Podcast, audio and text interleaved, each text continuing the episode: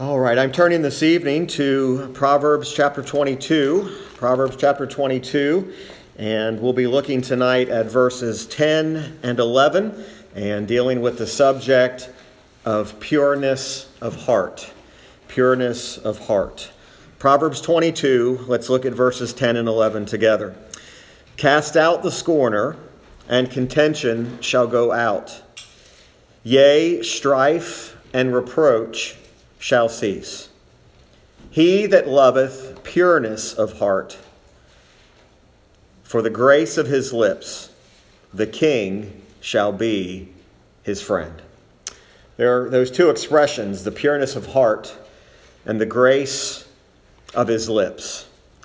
Uh, we, as we continue this verse by verse exposition of Proverbs, we are continually confronted with these deep biblical truths regarding the casting away of impurity and the seeking after or putting on purity. Uh, we are, have been reminded tonight in those two Psalms, especially Psalm 51, as David was praying that God would create in him a clean heart.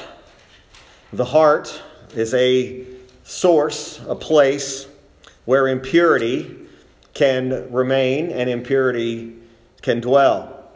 Uh, we are commanded to cast it out. We are commanded to make sure that our hearts are right, to make sure that our hearts are uh, pure, that they are what they are supposed to be. And the writer here of Proverbs in these two verses really gives us a compare and contrast between two types of people. Uh, we have continually been confronted with, throughout the Proverbs, of the person who's called a scorner. Uh, we might also call him a scoffer. Uh, a scorner or a scoffer is not just a person who uh, mocks those who are of the faith, but it's also a person who mocks at sin. It's a person who looks at sin, mocks its effect, mocks those who call attention to their sin, or might even, how dare they have the audacity to call them a sinner. A scorner would just laugh that off. They would just simply say, uh, you know, sin isn't real. Uh, sin is not really a problem. There are no consequences of sin. There's no wages of sin. All they would say things. This is uh, this is all make believe. This is all a fairy tale.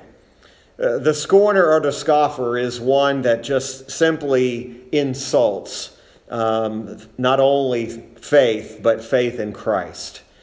Um, they scoff at good men, they scoff at good women. Um, everything that is serious, everything that is spiritual, anything that has to do with uh, the removal or the casting out of sin, uh, they want nothing to do with. Now, the words and the expression here is quite extreme. Um, we're told here to cast out. Uh, the idea behind casting out is to remove from your presence, remove from where you are, um, cast them out of your company, cast them out of your conversation. Uh, they are going to cause you trouble. Scorners and scoffers cause trouble. Uh, they cause trouble with the intent of uh, making you, making I, myself, look lightly at sin. Maybe God isn't so concerned about sin. Maybe, maybe God is, is, is really not that upset by, by what we do, and, and maybe even insults our, our faith. A scoffer or a scorner might say, you know, religion is just a crutch. I don't need religion because I don't need a crutch. I, I don't need God because I don't need a crutch. Uh, they, they just have nothing good to say. Um, when we're trying to keep a heart that's pure, uh, when we're trying and we're, we are, we, are, uh, we are doing what we can to advance, when we are trying to maintain a pure uh, not only a pure heart, but we're trying to maintain pure actions and pure activities.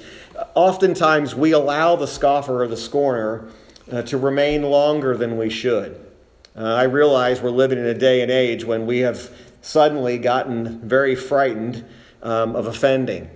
Um, we've decided that we're just going to accept and we're not going to offend anyone, so we're just going to tolerate uh, the scoffing and the scorners. Uh, the reality here is, is that this is, this, this is a, a, a command to cast that scorner out. And he says there's a direct effect on what happens. You cast out the scorner, and contention shall go out.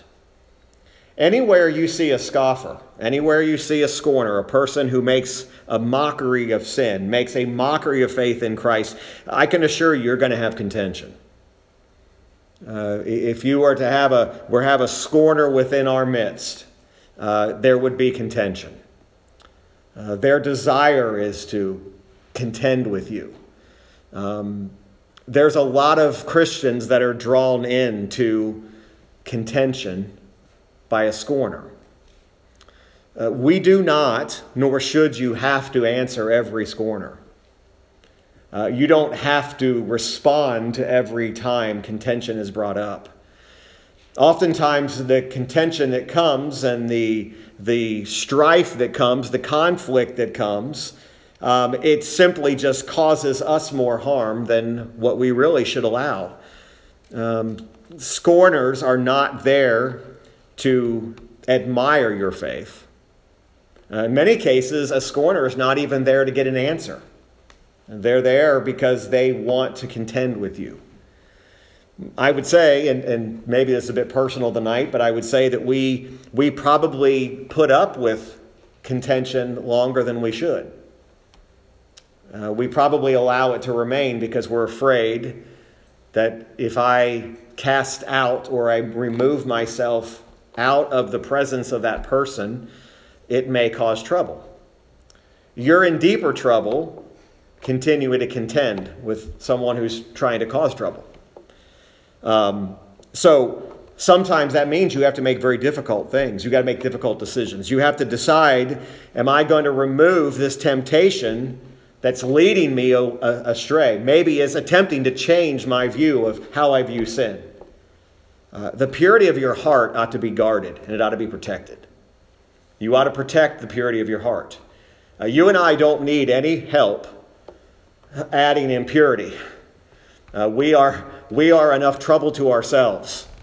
We are enough trouble uh, by the things that we allow ourselves without allowing the scorner to move us even further in that direction. I hope that I hope I'm making sense with that.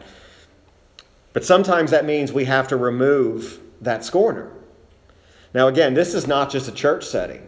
Matter of fact, Solomon is most likely not writing just from a church perspective here. He's writing, cast out the scorner from your presence. If, if that scorner is continuing to do nothing but make a mockery of sin, make a mockery of Christ, make a mockery of, of your faith, at some point you're going to have to take action. You see, sometimes we just simply accept it. We've been there personally. We've, we've had people mock uh, we've, we've, we've been there. I'm sure you folks have been there. And sometimes you just have to make those decisions. But notice he says that when the scorner is removed, the contention goes out. The contention goes with the scorner. It doesn't remain, it goes out. I think it's an important concept to learn there. Strife and reproach also ceases. It would be a strange individual to me that enjoys contention, joy, enjoys strife, and enjoys reproach. I would, I, would, I would deeply have to ask why would a person enjoy that? I don't enjoy contention. I don't enjoy the strife. Uh, none of us want that in our homes, I would presume. I don't think anybody here says, I, I, I, I'm, I'm, I'm leading my family to have as much contention and strife and reproach as we can possibly accumulate. No, you're, you're trying to raise your family and raise them in the nurture of the Lord and trying to guide them in purity and try to guide them in a pure heart. And sometimes we allow contention to remain way too long. Uh, I, I, realize from a personal standpoint myself. I mean, sometimes we we over our lifetime have have lost uh, friends and relationships because they were scorners. That's that's no other way you can put it. Um, and so these are truths that we, we really need to think about here. Um, this is not the first time that uh, this has been mentioned. Um, in Proverbs 122 and in Proverbs 9 7, we have reference being made to a scorner. Um, a, a, proud mocker is what he could be called. Um, in Proverbs 9 7, we'll just look at one of these. There's a couple of these passages or these verses we could look at. Um, Proverbs 9 7 says, He that reproveth a scorner getteth to himself shame, and he that rebuketh a wicked man getteth himself a, a blot. Um, reprove not a scorner lest he hate thee, rebuke a wise man, and he will love thee. Give instruction to a wise man, and he will be yet wiser. Teach a just man, and he will increase in learning. And remember, this entire key to the book of Proverbs, and honestly, the, the, understanding God, the fear of the Lord is the beginning of wisdom, and the knowledge of the holy is understanding. Um, so we see that this, this scorner is not the first time um, that we've heard it. Um, Proverbs 6.14 um, also talks about this from a conflict perspective. Uh, Proverbs 6.14, uh, frowardness is in his heart. He deviseth mischief. How often? Continually. He soweth discord. Mischief, discord, evil, hurtful things, stirs up controversy, stirs up quarrels, stirs up contention. All of these are descriptions of what a scorner does. Uh, Proverbs 15 18. It's another one we'll look at. A wrathful man stirreth up strife, but he that slow he that is slow to anger appeaseth strife. Okay, so again, connection between the scorner and a wrathful man. He's an, he's an angry man, but the, the, the he that's slow to anger appeases this strife. He, he allows it to settle or allows it to be uh, brought to a calmer resolution. So we see that there is this casting out of the scorner. Contention can be defined as an angry disagreement. Strife is bitter. Sometimes strife is violent. Strife is a struggle. The word reproach here means to bring shame or disgrace upon someone. Notice these are all the things that a scorner causes. A scorner causes contention, a scorner causes strife, and a scorner causes reproach. Wherever he or she is, they cause contention. Whether it's in a, a family, whether it's in a church, whether it's in a workplace, a scorner causes contention.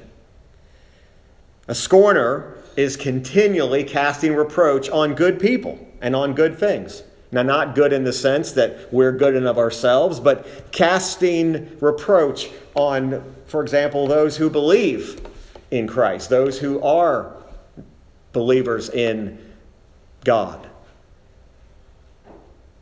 The scoffer, the scorner, only has one goal that's to stir up strife. But when he's cast away, God's word says everything of that nature ceases. What's replaced by? What all of us, I think, want in our homes and our churches and our workplaces peace takes over, love takes over. We've constantly met a scorner. 22 chapters into Proverbs, and we've met scorner after scorner after scorner. Why is that? Proverbs is a book of wisdom. It's because we ourselves are going to frequently meet with scorners in our life. It's not going to be the casting away of one. We're going to, we're going to deal with numerous and many scorners over our life. Again, the principle here is, is that scorner is to be dismissed, or at the very least, they're to be put away. Right? Contention, strife, reproach, those things go away because that's the aim of the scorner. Uh, this is not being done in ignorance. Um, I, I, let me just clarify this. There are people who are truly desiring answers. There are people who are will have conversations with you about the things of God and they truly want to know. They are truly they're listening to you and they might disagree with what you're saying. But then there are those that are doing nothing more than trying to draw you in to stir up a strife. Right? I mean, so we got to be careful that we don't just label, okay, if someone disagrees with me something spiritually, they're, they're a scorner. No, the scorner, that's their pattern. Everywhere they go, contention follows them. Everywhere they go, every every interaction they have, there's a there's a contention. It's it's kind of like we say, if there's always uh, if there's always drama everywhere you go, you might be the source, right? If there's contention everywhere you go, uh, you might be the contender. But there's this is to be put away. And then we get to the contrast of the contrast of that. He that loveth pureness of heart. Now, every believer tonight ought to love and desire pureness of heart. Now, we know what Solomon's not talking about here is talking about naturally pure hearts. We know that man's heart is naturally impure. We understand that the heart is deceitful and it's, it's desperately wicked. Who can know it? We know that without God, our thoughts, our affections, our mind, our conscience, our understanding, and our will would not be what they are supposed to be without the effect of God upon them. But do you realize this pureness of heart is actually a real thing? It's just as real as a scorner. You and I can have a pureness of heart. Well, what does a pure heart have to have? First of all, it has to have the grace of God. You cannot have a pure heart without God's grace. God's grace has to dwell within us. When God's grace dwells, there's a pure love for God. There's a love for the things of God. There's a love for his doctrines. There's a love for his word. There's a love for his people. A pure heart has been apprehended by the grace of God. There's also a pure love to Christ. There's a love for things that are holy. There's a love for things of heaven. There's a love for those who are the brethren. We talked over the, the last number of weeks, we talked about one of the, the, the, the, the points of our assurance is our love for the brethren. A pure heart loves the brethren. A pure heart is a heart that is a unfeigned heart, Paul might say when he's writing to Timothy. It's a heart that is not hypocritical. It has a pure, true faith in Christ. It knows that its hope, its only hope, is in Jesus Christ. We know where our heaven, where our eternal life comes from. It comes from the redemption that we have in Christ Jesus. Wherever the Holy Spirit dwells as a sanctifier and Christ dwells by faith, there's going to be, or there should be, a desire for a pure heart. A pure heart is also a sincere heart. It's a heart that's worried about and concerned, not worried, that's, a, that's an improper word there, but it's a heart that's concerned about integrity, honesty, peace Wherever a heart has been converted by the blood of Christ, what has it been converted from? It's been converted from an evil and guilty conscience. It's, it no longer is seeking after the things of this world. It's no longer seeking after the things that the flesh, the, the lust of the flesh and the lust of the eyes and the pride of life. Now, this pureness of heart does not mean that you will be completely immune to the lust of the flesh. Again, in our series on assurance, and even now as we began last Sunday by looking at Romans 6 about continuing in sin, we understand that there's always going to be a battle between the lust of our eyes and the lust of the flesh and the pride of life. Yet, there should be within every person who God's grace has changed that heart even though we're going to falter, we are going to fail, we're not always going to be entirely free from impurity, there should be a hatred for that impurity. We should hate the presence of it. You know, one of the prayer one of the prayers personally that I have been praying for myself personally is for God to continually remind me and to teach me to have a hatred for sin the way he hates it. Because I'm not sure we fully grasp that same level of hatred. Now, I don't know. Are we capable of fully grasping it because we're not God? Maybe not, but I think we're able to get to a place where we can despise when impurity enters in, that we don't want it there. We want it removed. We want to take it away. We, are not content to leave impurity there. Again, I'm always, I'm always taken back when I read, and that's why I read Psalm 51 tonight. I'm always taken back by the sincerity of David's heart in that psalm. When David, when we were reading that, if you want to turn back there and you just look again at how David expresses himself in this, he, he acknowledges his own transgressions. Blot out, he says. Wash me thoroughly from mine iniquity and cleanse me from my sin. David was sick of his sin. Now, you'll recall the story that when Nathan came to David and told him the little parable about the man stealing another man's sheep, David was infuriated. He was infuriated. Who, who would dare do that? And you know what Nathan said? Thou art the man, David. You're, you're the subject of the story. David was deeply affected by that. And by the way, I would consider, David would consider Nathan a friend that reminded him and called him out about what that sin was. But notice he talks about, he uses expressions like wash me, cleanse me. Verse 3, he says, I acknowledge my transgression and my sin is ever before me. He says, It's against thee. And thee only have I sinned and done this evil in thy sight, that thou mightest be justified when thou speakest. David says, When did this sin that so easily seems to rise up I was shapen in iniquity, he says in verse 5. Verse 6 Behold, telling God this, thou desirest truth in the inward parts, and in the hidden part thou shalt make me to know wisdom. Purge me. That's a that's a, with hyssop. Hyssop was used in the, the ceremonial cleansings, and it was to symbolize an unclean person back to fellowship with a holy God. David's acknowledging that this impurity of my heart has separated me. David in Psalm 51 is taking sin very seriously. He's taking the impurity of his heart. He's acknowledging that right now my heart is not pure. It's not where it should be.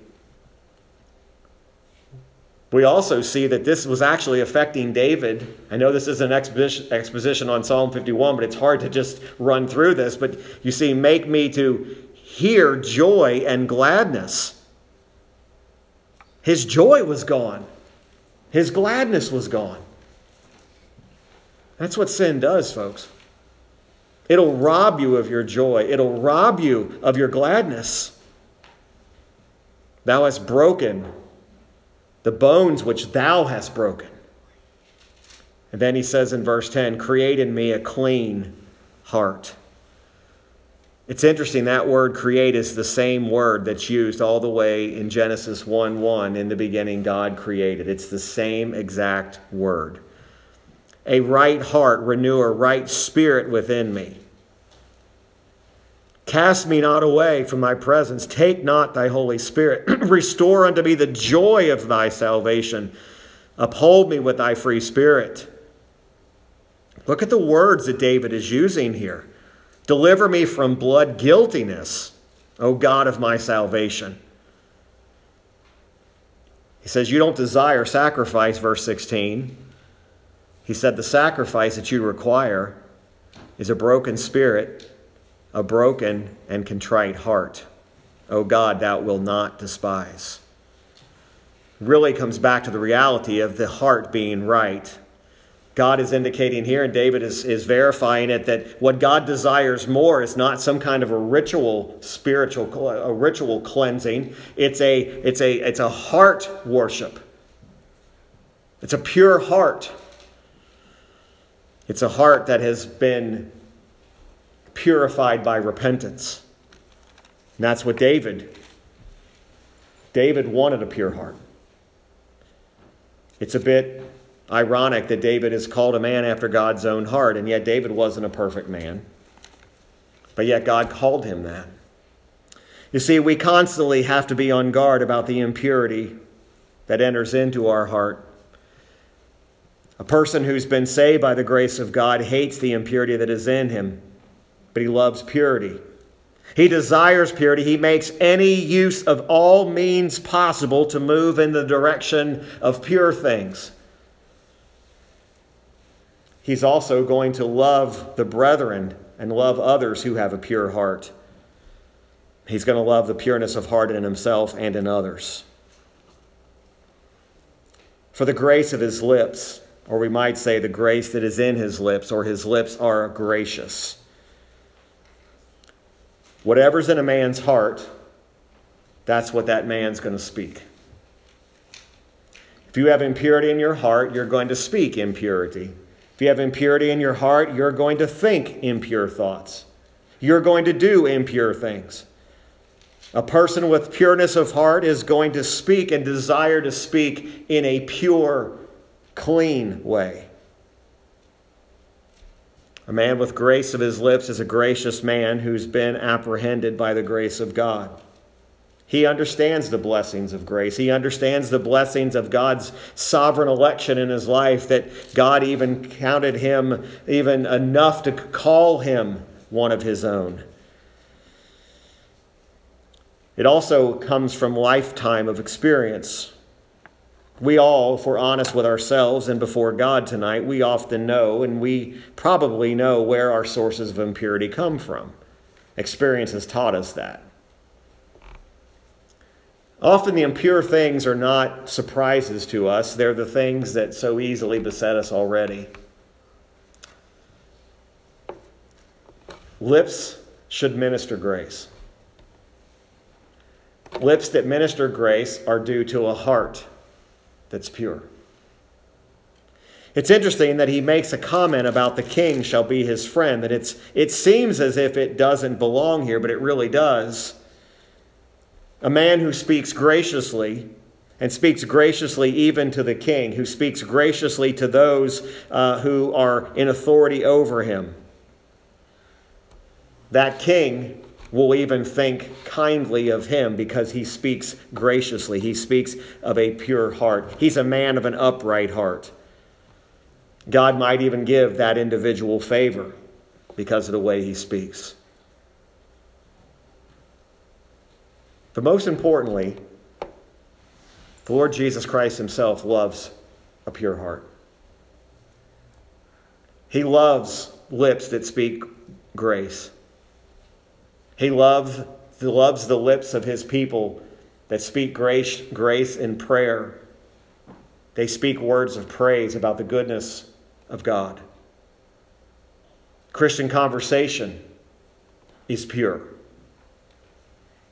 The pure in heart shall see Christ, shall see him for who he is. Christ, who is the King of kings and the Lord of lords, he loves purity, he loves righteousness, and he hates iniquity.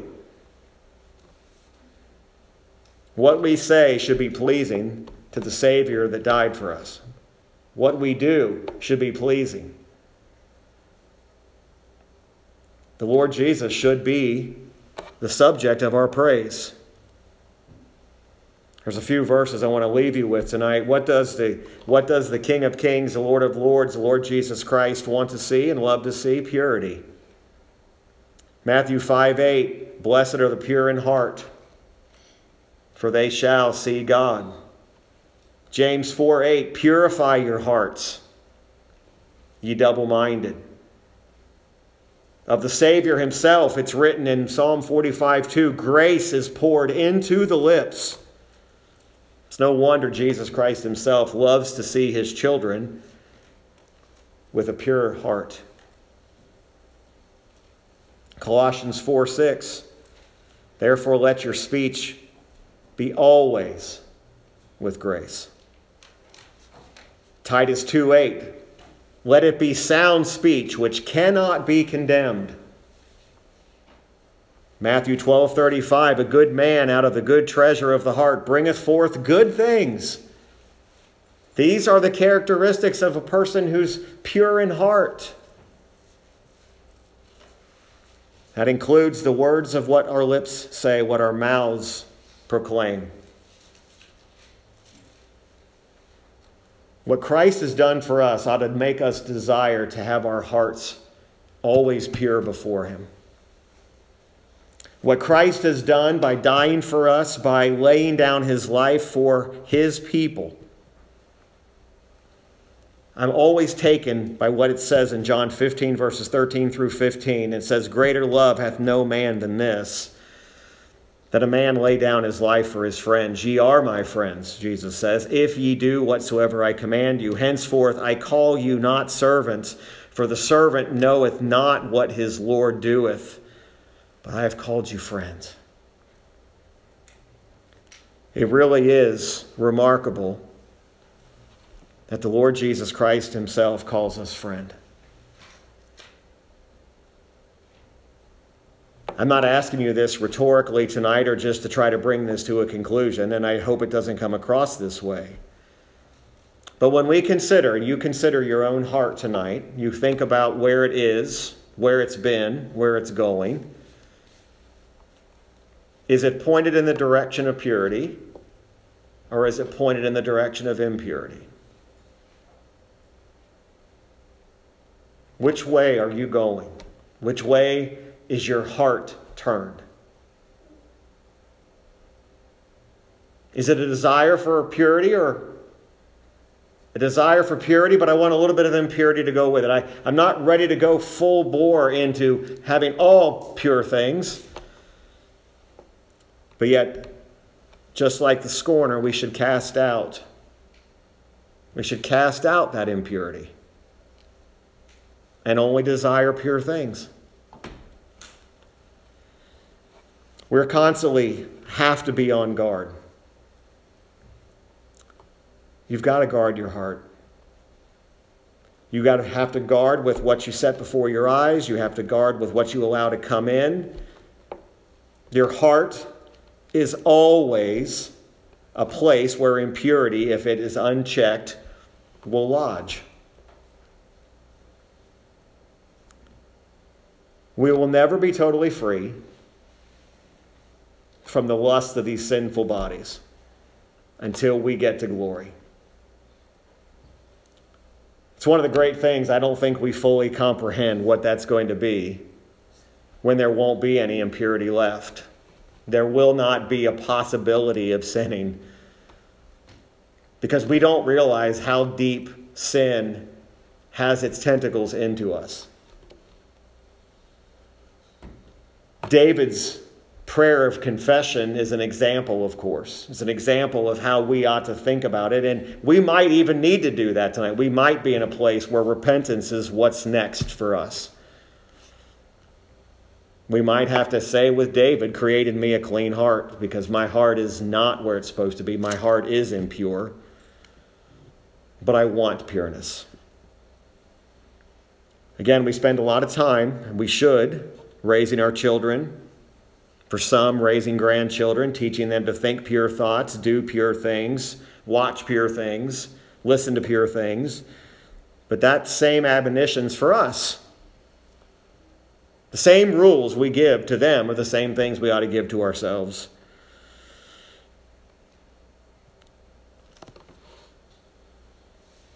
Prayerfully, that's what we think on tonight is pureness and leave here tonight with the desire to cast out all impurity. Let's pray together. Heavenly Father,